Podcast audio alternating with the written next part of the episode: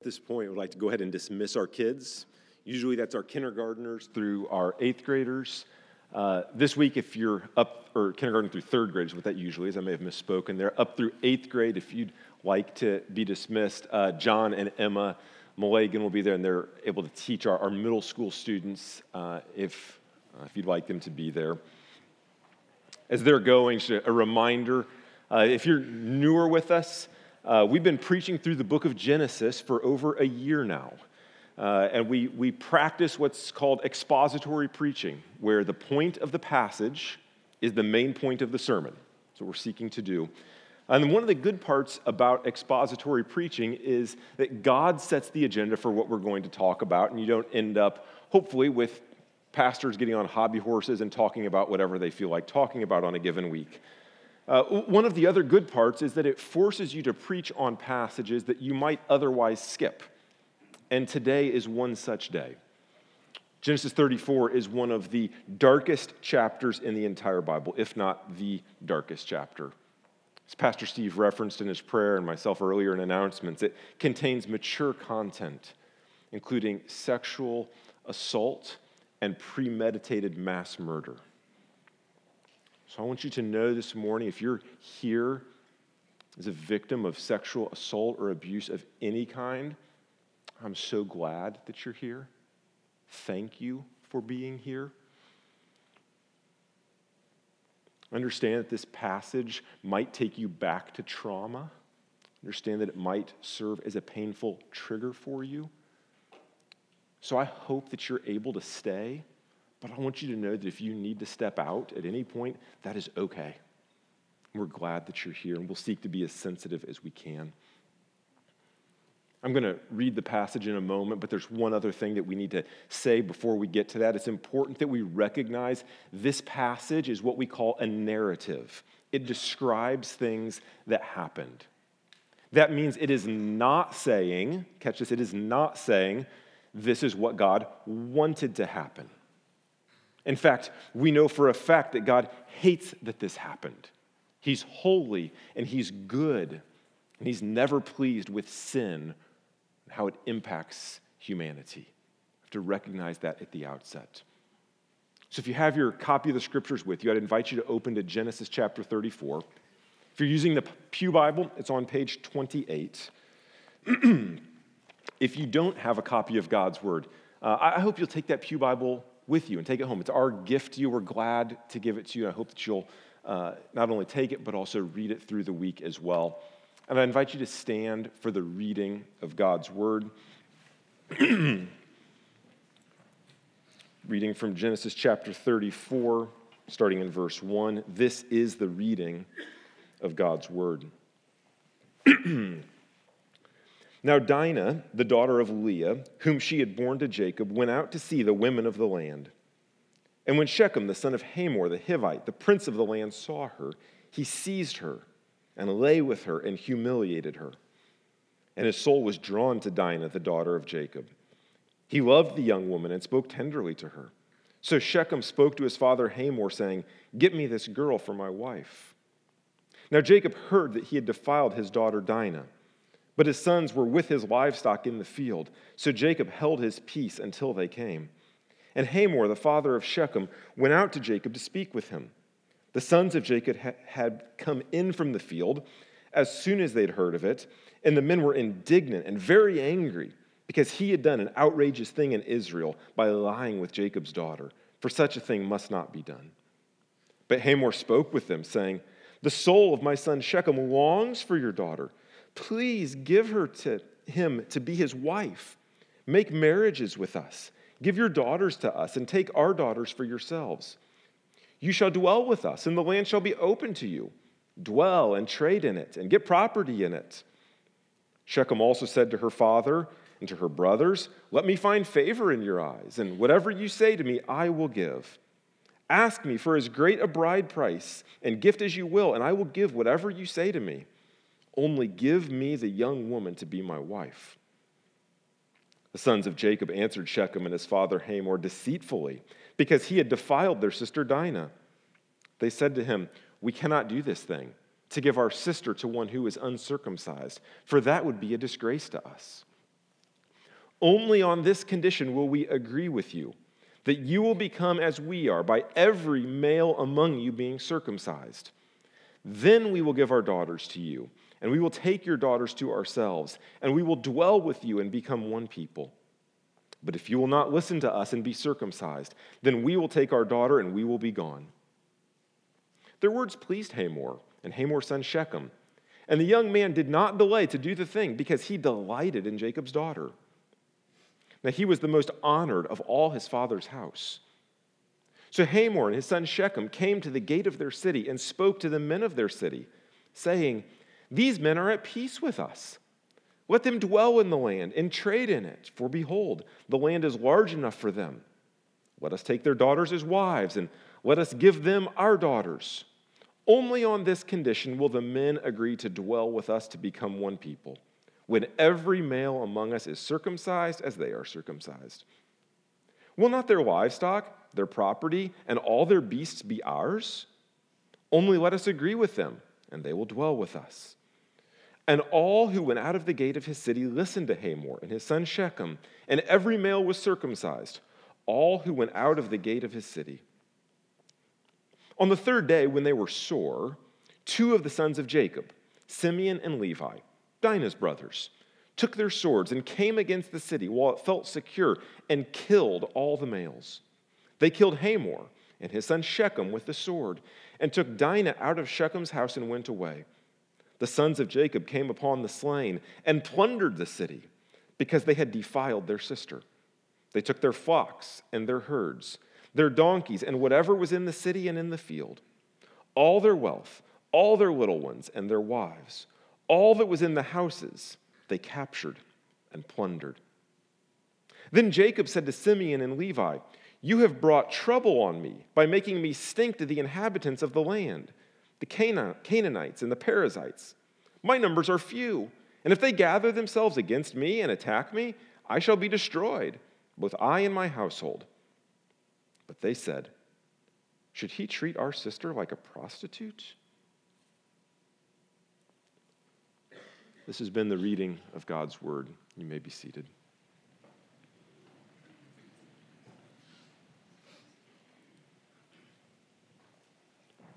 And following the reading of God's word and before the preaching of his word, would you join me again in prayer, asking that God would open our eyes and ears to hear and to see what's here, but also to hear and see what's in our own hearts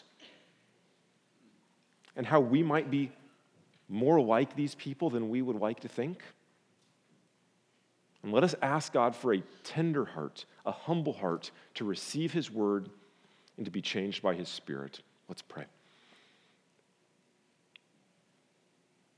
Father God, we are thankful for your word yet grieved by the darkness of sin and the depravity of the human heart.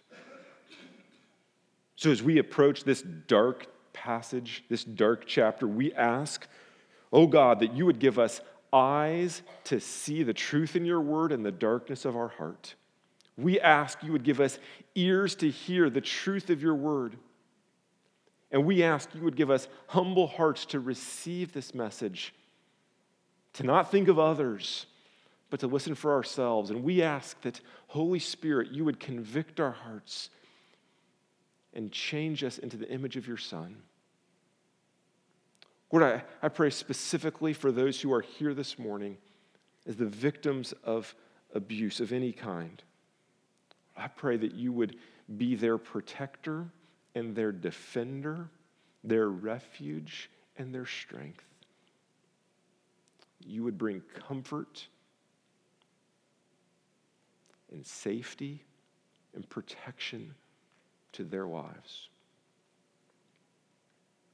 And God, I pray for the abusers in this room, perhaps, or watching online. God, I pray that by your Spirit you would bring them to repent of their wickedness. They would turn to you. And they would lead lives of honor and nobility and dignity. Lord, we're asking for big things this morning. And we trust that you are good and you are holy and that you intervene in our lives. And we ask you to do that this morning, even as we open this text. We pray it in Jesus' name. Amen.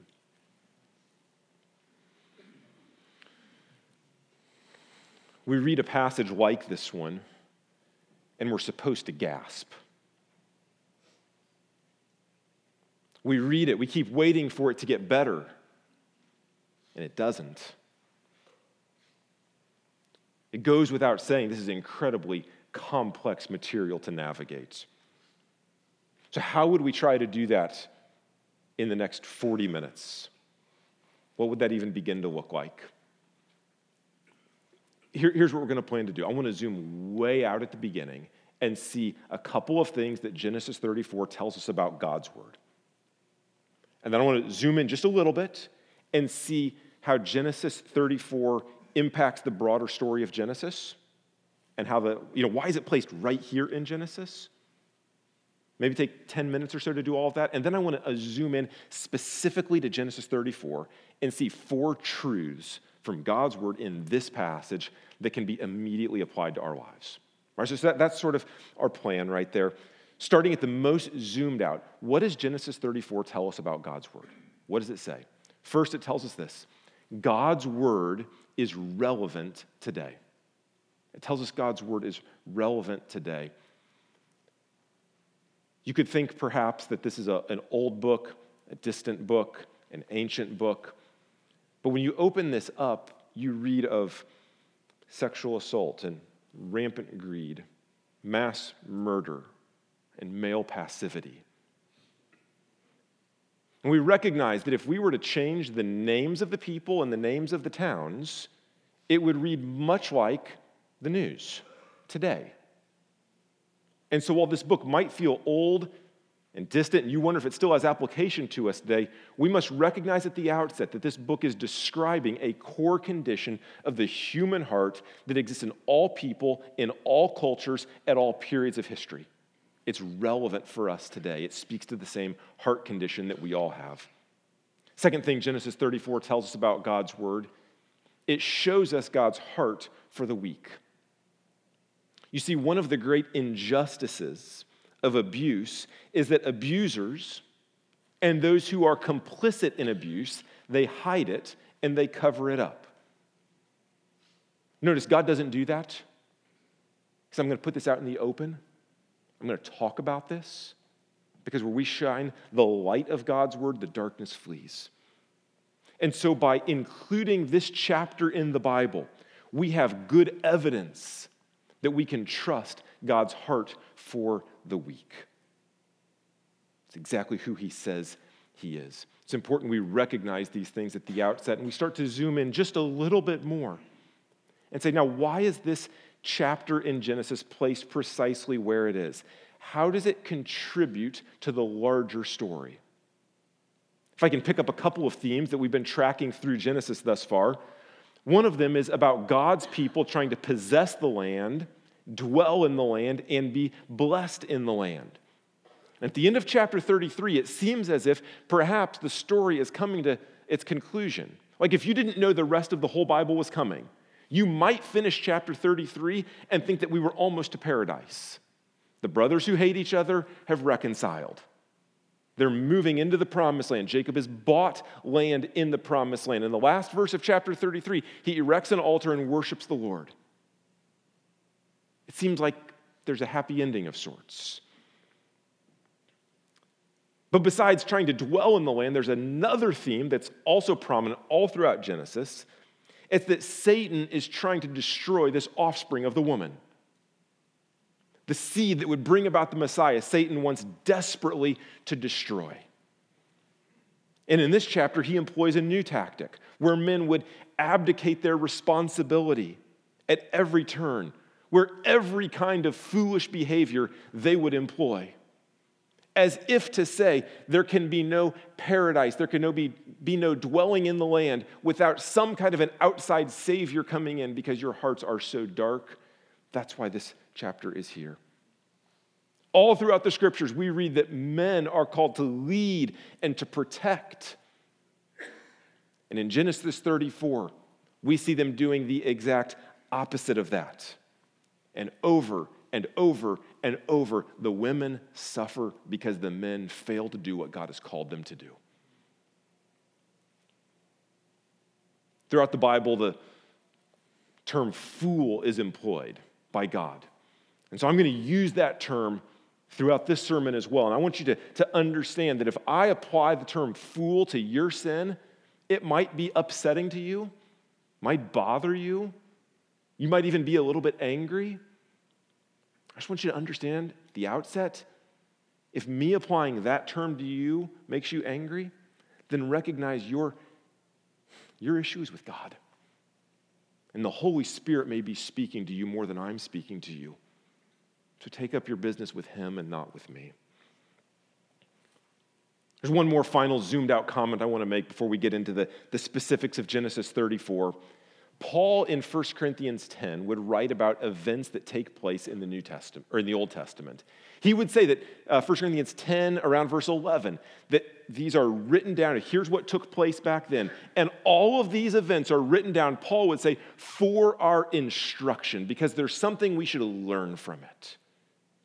I think it's easy that we read these Old Testament texts and think that's somebody else in some other place doing some crazy thing. And Paul in 1 Corinthians 10 would say, No, no, no, no, no, look out. There's something to instruct you here in this passage as well.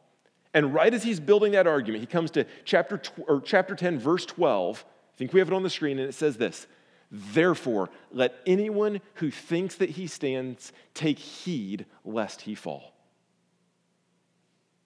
It's a warning we all must hear when we come to a dark passage like this that we take heed lest we think that we stand and we're not like those people. It's the doctrine of total depravity that our heart is incredibly dark, darker than even we know. And while these guys in the Old Testament look really bad, the reality is we're a lot more like them than any of us want to admit. This passage is for your instruction. So don't lose sight of that as we come to it. Now, as we start to dig into Genesis 34, let me give you the, the big idea of Genesis 34 in a, a simple sentence, and then, then we'll kind of explain it and break it down from there. Here's the main idea of Genesis 34 pursuing God's gifts in Satan's ways always brings intense pain. Pursuing God's gifts in Satan's ways always brings intense pain. We're going to see this in a variety of ways. So we'll have four points this morning, working through different people who pursued God's gifts in Satan's wicked ways and tracking the intense pain that it brought when they did that. Let's begin first with Shechem, the son. Point one Shechem pursued God's gift of sexual intimacy in Satan's wicked way. Shechem pursued God's gift, sexual intimacy in Satan's wicked way. I hope your copy of the scriptures is still open. Let's go back and, and reread verses 1 through 4 where we see this. Starting in verse 1. Now, Dinah, the daughter of Leah, whom she had borne to Jacob, went out to see the women of the land. And when Shechem, the son of Hamor the Hittite, the prince of the land, saw her, he seized her and lay with her and humiliated her. And his soul was drawn to Dinah, the daughter of Jacob. He loved the young woman and spoke tenderly to her. So Shechem spoke to his father Hamor, saying, Get me this girl for my wife.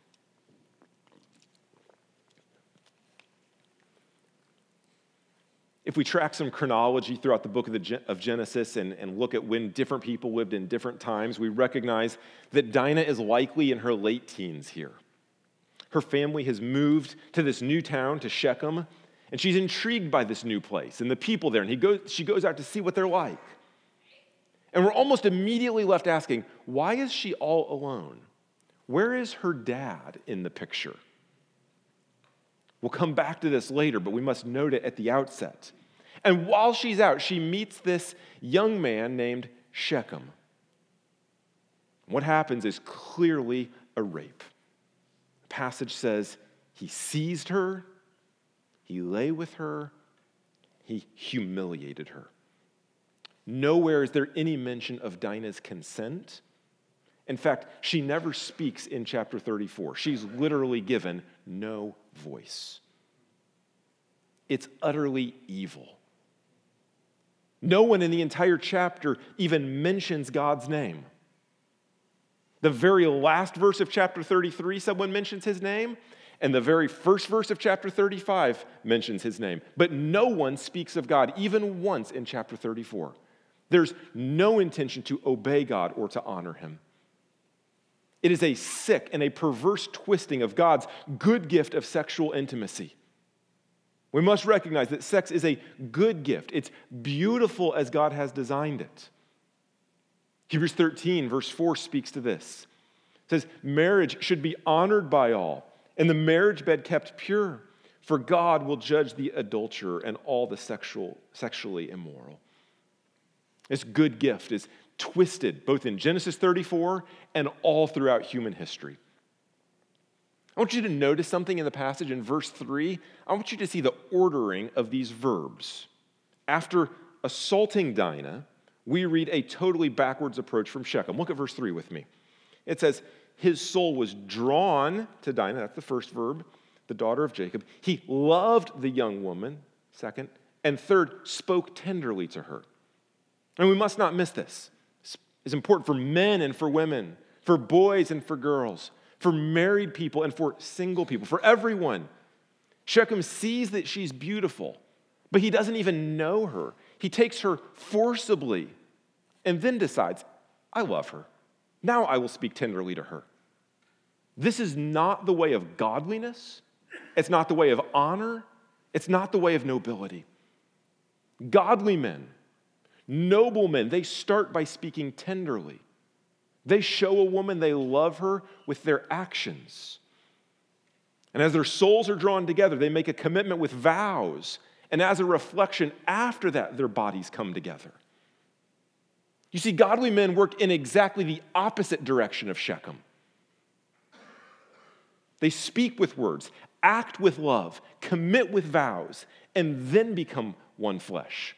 Real men don't reverse this process, fools reverse the process. And if we, if we just speak for a moment to premarital sex, not yet seeing sexual abuse or sexual assault, we should take note. Ladies, this is instructive in your dating life. If he wants sexual intimacy now, even if it's consensual, break up with him. When you're dating, he's on his best behavior. And he's telling you if you are valued in and of yourself as an image bearer of God, or if he just sees you as an object of sexual pleasure for his own taking. If he's abusive or even violent, ladies, run, get away, flee, Is there forgiveness for past mistakes? You bet. There always is. But right here, we're seeing what happened in that passage and we're looking ahead. And I'm saying, please listen to me. I want to save you from a world of heartache and heartbreak. Leave. Ladies, you have to understand that you are not reduced to your body. You are not a sexual object for a man's pleasure. You bear the image of God. And men, you have to understand this you are not your passions, they don't define you. They can be restrained, and they must be restrained.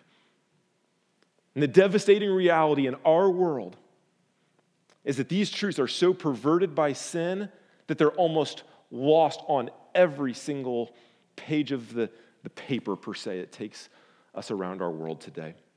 Stats say that one in four women are victims of domestic abuse. Think about that. One in four. And one in seven men are victims of domestic abuse. So if you're here and you've been victimized by abuse or assault, I am so so sorry. But you know it's not your fault. You are loved and you are valued here. you to understand we know that abuse is vicious and it speaks awful lies to your soul. It denies core truths of who you are. You are made in the image of God, you are valuable, you are loved. Psalm 147 says that God heals the brokenhearted and he binds up their wounds. Psalm 82 says that God gives justice to the weak and to the fatherless. It says he maintains the rights of the afflicted. Where an abuser would seek to strip your rights, God says, No, I maintain the rights of the afflicted. And while Genesis 34 doesn't tell us the full story of justice coming, the beauty of the Christian story, on the whole, is that we know that one day Jesus will come back and bring true and full and complete and righteous justice. We have to understand in this passage, we see the cycle of abuse being demonstrated. There's first abuse, then it comes back with speaking tenderly. So understand, ladies, he might say that he's sorry. He might say that it won't happen again. He might promise to, to work it out and to be better. He might promise to join a Bible study. He might promise to go to church next Sunday. But, ladies, that is a dangerous man. And the wisest thing for you to do may be to separate from him. It might be wise for you to block his number. It might be wise for you to get a restraining order. But please, please seek help. I know it is terrifying to think about speaking up. You don't know what he's going to do next. But please do speak up. You are not a burden. We'll do everything we can to help, I promise. I was just on the phone this week with an abuse organization in Hendricks County that seeks to help those who are in abusive situations to get out and get to a safer place. We work with professionals in counseling and other like minded ministries that can provide the support and the resources that are needed. Even as we think about our programs here at the church, we work with experts to implement robust background check systems for anybody working with minors. We're actively seeking best practices for the safety and the protection of kids here at Parkside. If I can speak for a minute to the abusers that are here in the room, whether sexual or otherwise, you must repent. You might fool everybody at church. You haven't fooled Jesus. He sees you. He sees your foolish behavior. And he'll judge you if you don't repent. You might look impressive to people. Shechem was called the prince of the land. He got an entire city of adult males to circumcise themselves. Pretty persuasive guy. But you're using your gifts to silence women to abuse them, perhaps even to assault them. Repent. 1 Peter 3 7, that God, God says that you are to honor the woman as the weaker vessel so that your prayers may not be hindered. You want your prayers to be hindered? Honor God's daughters. Fact of the matter is, whatever level of power or strength or persuasion you have, you're going to either use it to honor women or not to. You're going to use it in the way of Jesus or the way of Satan. You're going to use those gifts on the path to life or the path to death. Men, is this you? Can that lady in your life, can she go to events without you? Is she allowed to talk to other men without you being angry? Do you track her location and demand constant updates? Do you give her the silent treatment? Do you yell at her? Do you throw things in anger? I pray this morning that in the preaching of God's word, you will be convicted of your sin, you'll be broken, and you will throw yourself on the grace of God. I pray that you will repent.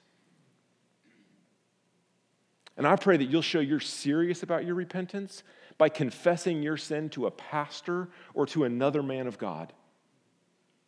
Because you've been keeping your sin in private and hiding it for a long time.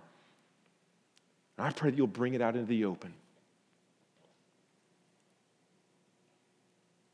I know there's some of you here in the room, you're, you're hearing this, we read it.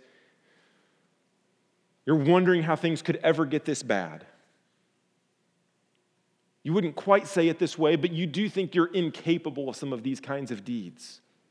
And let me just remind you what Paul wrote in 1 Corinthians 10 that these things are written down as what took place, but they are for your instruction. So take heed, lest in your arrogance you think you stand and you fall. Friend, there is no sin, there is no sin that any of us are incapable of committing.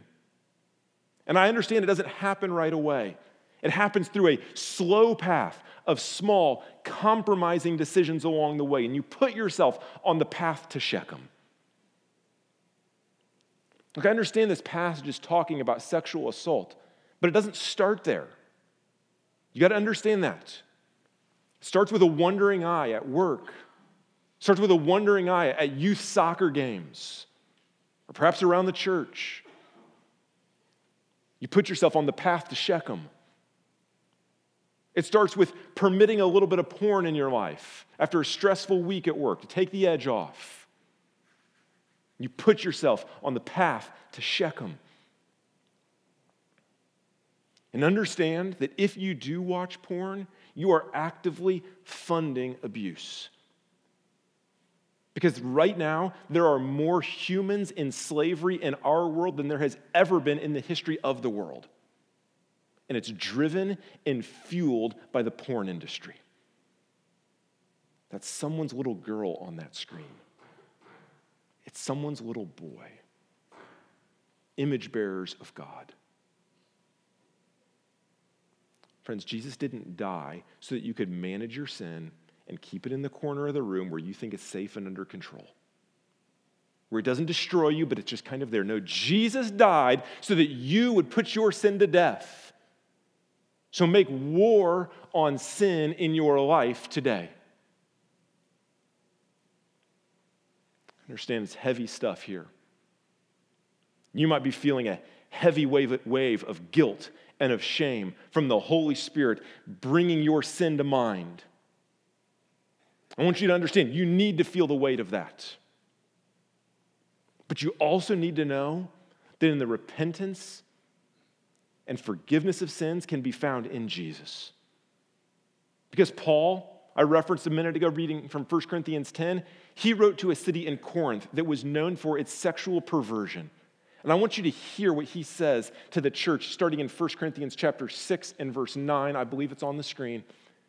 You should read this and find hope that there is true forgiveness and you can change and you can be different. Here's what it says Or do you not know that the unrighteous will not inherit the kingdom of God?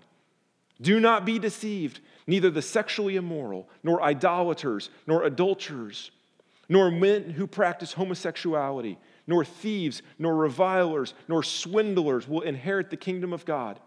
And such were some of you. Don't miss that. Because that was some of you. That used to be you. It's not you anymore. You can change. You have to turn to Jesus. We keep going. Next slide, please. But you were washed, you were sanctified, you were justified in the name of the Lord Jesus Christ and by the Spirit of our God. Friends, there is hope in Jesus where we could not change ourselves, He can and will change you. There's real hope. But you must not overlook this fact along the way. The pain and devastation of abuse, of twisting God's good gift, is incalculable. So repent this morning of seeking God's good gift in Satan's wicked way. That's our first point, and it will be the longest. But I want to move to a couple of other ways we see this happening in our passage. Our next major character is Hamor. Hamor pursues God's gift of wealth in Satan's wicked way. Hamor pursues God's gift of wealth in Satan's wicked way. Hamor should have been grieved by his son's wickedness, but instead he tries to leverage it to gain wealth. So Shechem asks his dad, Hamor, to get Dinah as his wife. They enter into negotiation with Dinah's brothers. The brothers say, Hey, you guys all have to be circumcised. And they say, Okay, that sounds good. They go back and tell the men of the city, Here's our plan. And when they talk to the men of the city, Hamor's underlying motive, greed, comes out. So we pick up in verse 20 of this passage. Here's what we read. So Hamor and his son Shechem came to the gate of their city and spoke to the men of their city, saying, These men are at peace with us. Let them dwell in the land and trade in it, for behold, the land is large enough for them. Let us take their daughters as wives, and let us give them our daughters. Only on this condition will the men agree to dwell with us, to become one people. When every male among us is circumcised, as they are circumcised. Here's the part where the greed comes out. Catch this. Will not their livestock, their property, and all their beasts be ours? Only let us agree with them, and they will dwell with us.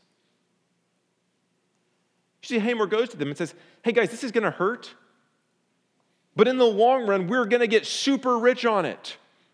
Play the long game. Basically, that's what he tells them, right?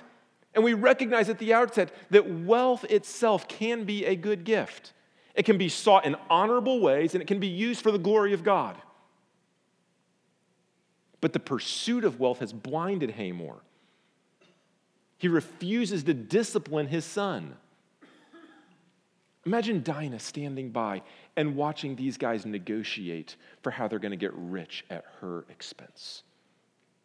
And the pain that's multiplied in her life. Hamor fails to heed the words of Proverbs 22 15. Folly is bound up in the heart of a child, but the rod of discipline drives it far from him. If you want to look up more about what God's word says about disciplining children and the importance of it, you might look up Proverbs 13 24 this afternoon. You might look up Proverbs 23, verses 13 through 15. You might look up Hebrews chapter 6 and verse 4. Or you might even turn over to Hebrews chapter 12, starting in about verse 7, and read that even God disciplines his sons out of love for them. He disciplines his daughters out of love for them. So the message is quite simple at this particular point. Parents, if you love your kids, you will discipline them in godly ways. There is a wide array of methods that can be used, but discipline itself is not optional. If you abuse them and you beat them, that's just your selfishness and your anger being carried out against them. And if you only affirm them and never discipline them, that's just your selfishness and your people pleasing being applied to them. So avoid both ditches. And if you're wondering what this looks like, like in more practical terms, perhaps, let me just say, I know tons of godly parents and grandparents in this congregation, and this is not their first rodeo, and they've had to figure this out, and I would love you to, to connect you with them, understanding that different kids at different ages, with different personalities, and different challenges they're facing require us to employ different methods and find ways to raise them in the nurture and admonition of the Lord. If you got questions about this, please come and talk to me. I'd love to introduce you to some folks that I've learned a ton from and let them impart some wisdom to you as well. But Hamor is blinded by his greed. Not only does he fail to discipline his son, he also goes on the offensive and he uses his son's sin as an opportunity to advance his own greedy pursuits. It's absolutely sickening. Friends, there's a reason that Jesus spoke more on money than he did heaven and hell combined. Because we see it clearly in Hamor's life that greed will twist your heart and make you do sick and perverse things. We recognize the idol of wealth is sneaky. It's not like other sins. Right? If, if you go, take the, the sin of adultery for an example, you know that you are committing adultery. Like, you can't not know that that's what's taking place. You might justify it. You might think it's okay for this reason or for that, or you might not care, but you know what you're doing. Greed, on the other hand, is much harder to discern. How do I know precisely that I'm being greedy right now? You see, it's not clear. It's a different kind of thing. And so you say, Justin, do I have a greed problem? How would I know that? And I would just ask you, well, how generous are you in your time and in your money in investing in eternity?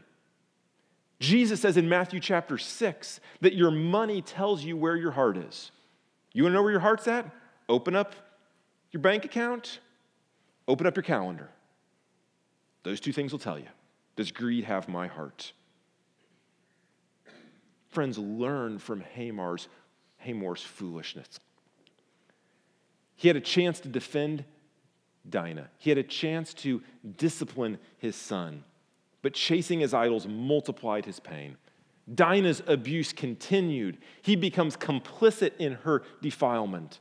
His son Shechem is emboldened in his sin. And his pain would be multiplied because his dad failed to discipline him. All the men of the city end up dying because they listen to this fool. The women become widows, the children become orphans because they listen to this greedy fool. Friends, you must recognize that your sin is never private. It always impacts someone. And the impact is far more profound than you would ever predict. So, whether it's chasing some extra cash like Hamor or sexual sin like Shechem, your sin is always causing pain and destruction for others. So we need to ask ourselves are we pursuing the gift of wealth in Satan's wicked way? Do you go out and play the lottery? Are you engaged in sports betting, seeking to make a quick buck? Do you steal from your family so that you can work more than you should to gain wealth that you don't need? Are you concerned with building your earthly kingdom but failing to invest generously in God's eternal kingdom? Don't be a stiff necked fool who hears this message and thinks of somebody else. Repent. Stop seeking the gift of wealth in Satan's wicked way. Third, we come to Dinah and her brothers. Dinah's brothers pursue God's gift of justice in Satan's wicked way. The justice they desire is a good thing, the way they pursue it is a wicked thing, at least a wicked way. We pick up the story in verse 13. I invite you to look back at your copy of God's word. Here's what we read. The sons of Jacob answered Shechem and his father Hamor deceitfully. Catch that word deceitfully. They knew from the very beginning what they were up to because he defiled their sister Dinah. They said to him, We cannot do this thing. To give our sister to one who is uncircumcised, for that would be a disgrace to us. Only on this condition will we agree with you that you will become as we are, by every male among you being circumcised. Then we will give our daughters to you, and we will take your daughters to ourselves, and we will dwell with you and become one people. But if you will not listen to us and be circumcised, then we will take our daughter and we will be gone. Drop down to verse 25 and we'll continue. On the third day, when the men of the city were sore, two of the sons of Jacob, Simeon and Levi, Dinah's brothers, took their swords and came against the city while it felt secure and killed all the males. They killed Hamor and his son Shechem with the sword and took Dinah out of Shechem's house and went away. The sons of Jacob came upon the slain and plundered the city because they had defiled their sister. They took their flocks and their herds, their donkeys, and whatever was in the city and in the field, all their wealth, all their little ones, and their wives, all that was in the houses, they captured and plundered. Notice the outset here. Their desire for justice is entirely appropriate. Injustice and abuse should always cause anger within you. But you must recognize there are righteous ways to pursue justice and there are unrighteous ways to pursue justice. Book of Romans, Paul would write, Beloved, never avenge yourselves, but leave it to the wrath of God. For it is written, Vengeance is mine, I will repay, says the Lord. God says, These are my daughters, these are my sons, I will repay. Now, practically speaking, does that demand passivity? No, it doesn't. It might be wise for you to actively separate from a situation or a relationship. You can do that without seeking vengeance. You need to protect yourself. You need to protect your family. You need to protect your friends. You need to leave, perhaps, and get to a safe place. We have people here who will help you. If you say, I don't know who to call, we have people who will help. Be glad to be there. You need to get counsel, though. You may need to call the police. It may be right to press charges. These are ways to seek justice within the God ordained authorities that He's already set up. In fact, the, Brownsburg Police Department has a female officer who's dedicated to victim advocacy. And I'd be glad to connect you with her and help pursue this path together. But these ways of pursuing justice is not at all what Simeon and Levi are doing. They're living in an entirely different universe, one whose moral corruption is so deep it's hard to comprehend. You must not miss this that they perverse the sign of the covenant. The covenant sign from God is circumcision, it's a sign of God's love for his people. And they go and use the sign of the covenant to murder an entire city. It would be a little bit like in, in today's world sending missionaries to a remote village, a violent village. And they get there, and the village talks about repenting and becoming Christians. They come to church, and they have a, a big baptism service and the missionaries go and they go to baptize them and they drown these villagers one at a time until the entire village has been drowned. Sickly using what God has given as a sign of the covenant for their own anger and their own wickedness. You say, Justin, that seems inconceivable to me. I can't fathom such a thing in the world, much less in my own heart. And I would just say, friend, no, it's very, very conceivable for you to hate someone that much. Don't forget 1 Corinthians 10. These things were written down as what happened, instruction for you, so that you would take heed lest in your arrogance you think you stand and you fall. So the wise person reads Genesis 34 and they ask themselves, who is it that I hate? Because Simeon and Levi hated these men and they became like the men that they hated. Notice this happens to you too. You become like the people you hate. So, who is it that you hate? Do you hate religious hypocrites? Do you hate Republicans? Or maybe Democrats? Do you hate the LGBTQ community? Do you hate the woke mob? Do you hate old guys in MAGA hats? Or racists? Or illegal immigrants? Do you hate people more beautiful than you? Do you hate people who have the job that you wish you had and think you should have had? Understand this that if you hate someone because of their agenda, you'll end up just like them and being governed and ruled by politics. If you hate somebody because they're beautiful, you'll end up just like them being obsessed by beauty.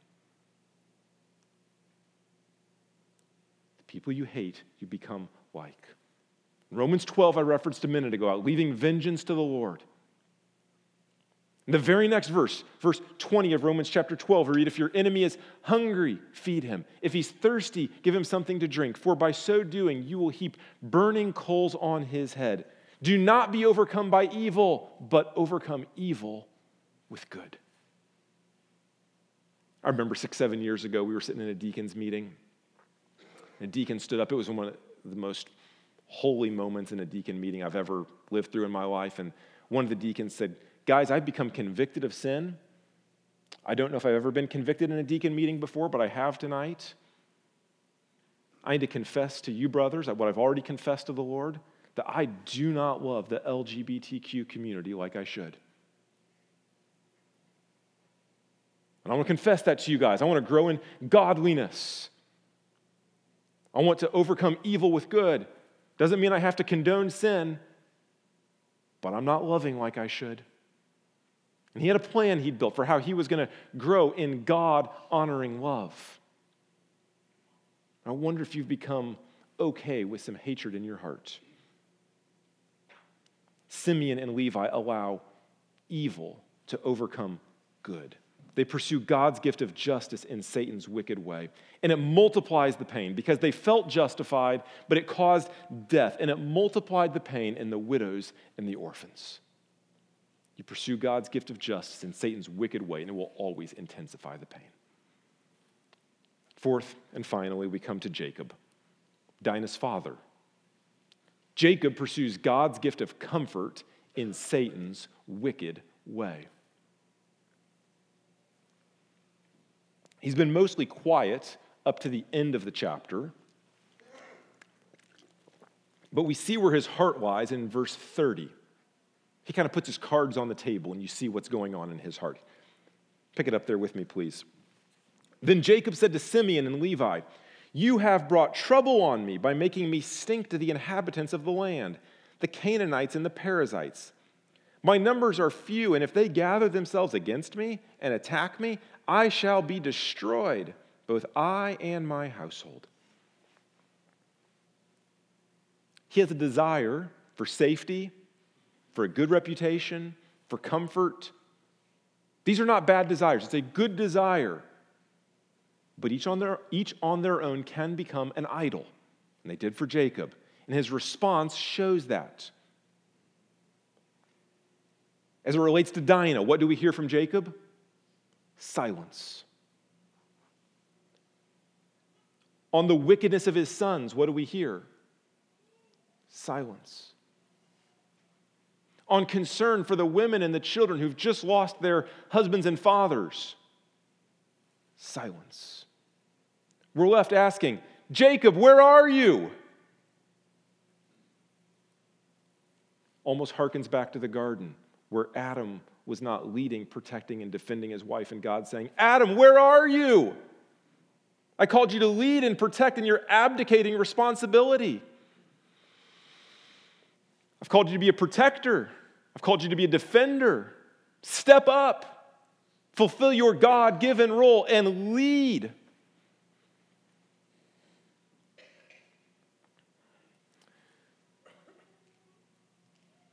Men, you've got to lead. You've got to see the weak and protect them and defend them.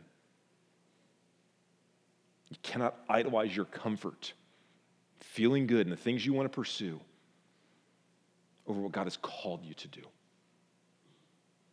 Jacob started with a good desire to get his family to the land, to dwell in the land, to prosper in the land. He even bought land in Canaan in chapter 33. So, where did he get sideways? Back in chapter 28, he had vowed to go to a place called Bethel. It's where God wanted him to go. But 20 plus years later, he's still buying land in Shechem, not in Bethel. And Shechem was an important city. It's a good place to buy land, it's a good place to prosper, it's a good place to do business and get wealthy. But it's not where he's supposed to be. He's doing what he wants to do instead of what God has called him to do. He goes there seeking comfort and ends up punting on his responsibility as a dad. His daughter, Dinah, in her late teens, is there, and he's not looking out for her. This is what we call a sin of omission. You fail to do what you're supposed to do.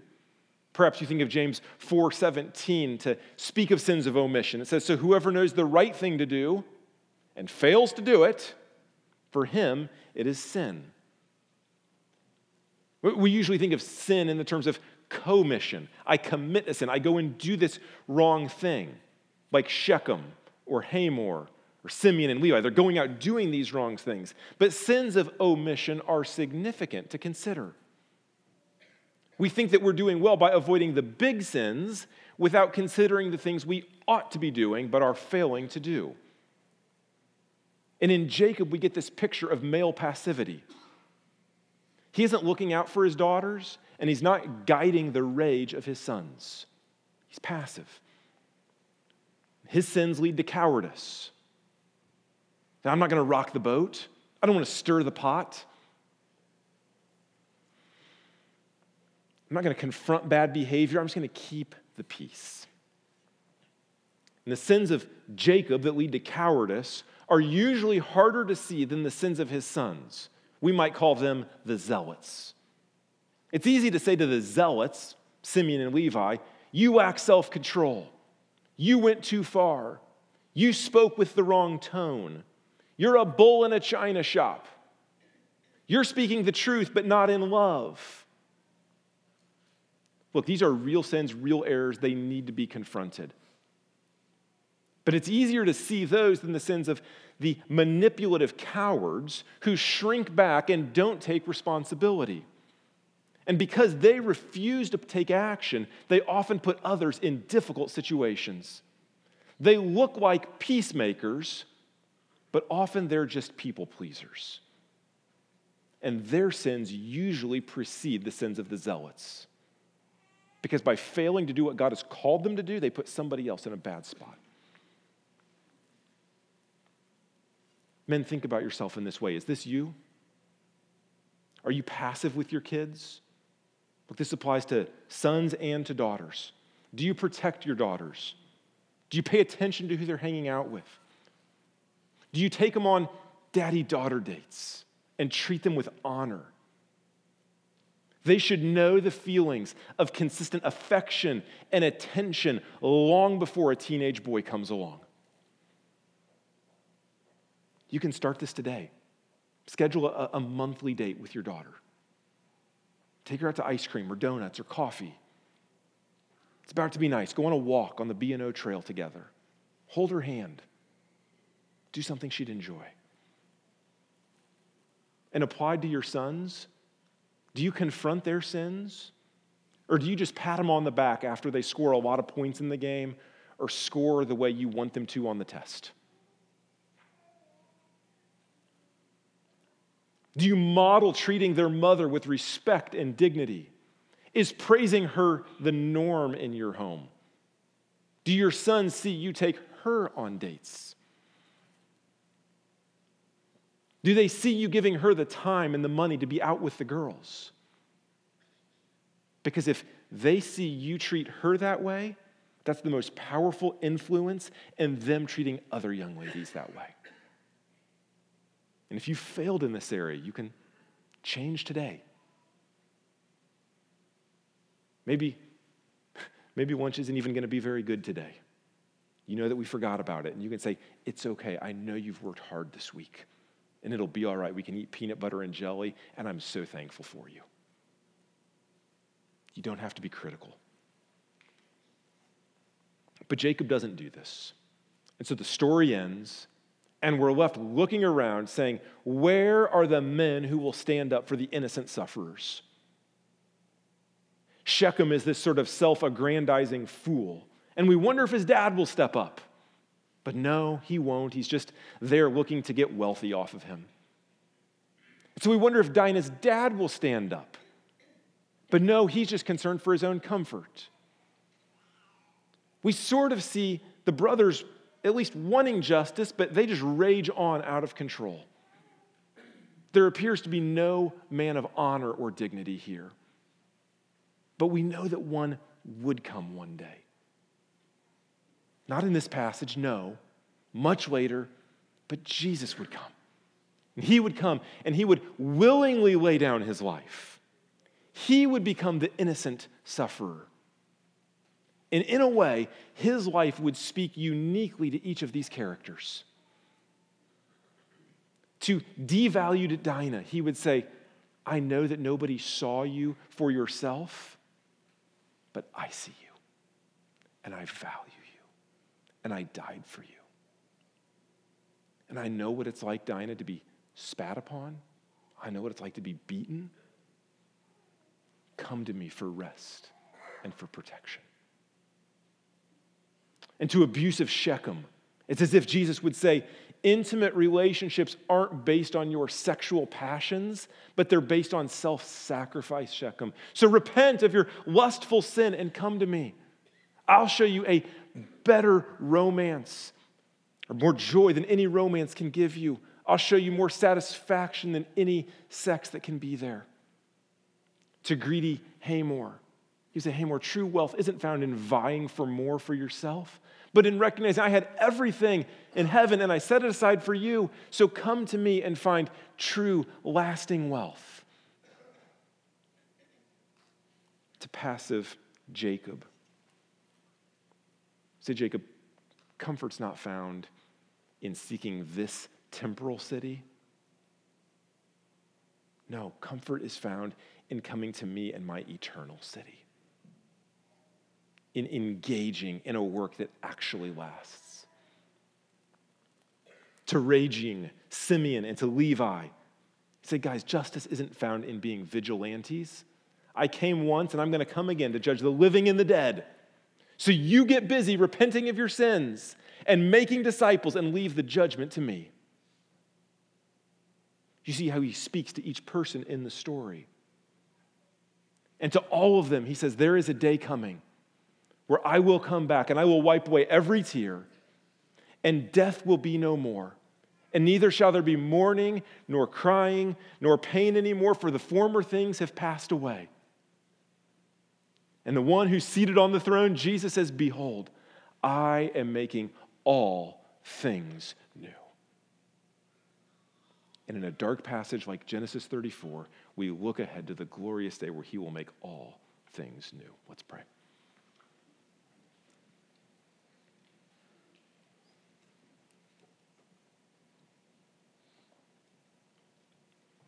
Father, we are grateful that you would send your Son to be like us and to understand our pain and our suffering and our weakness.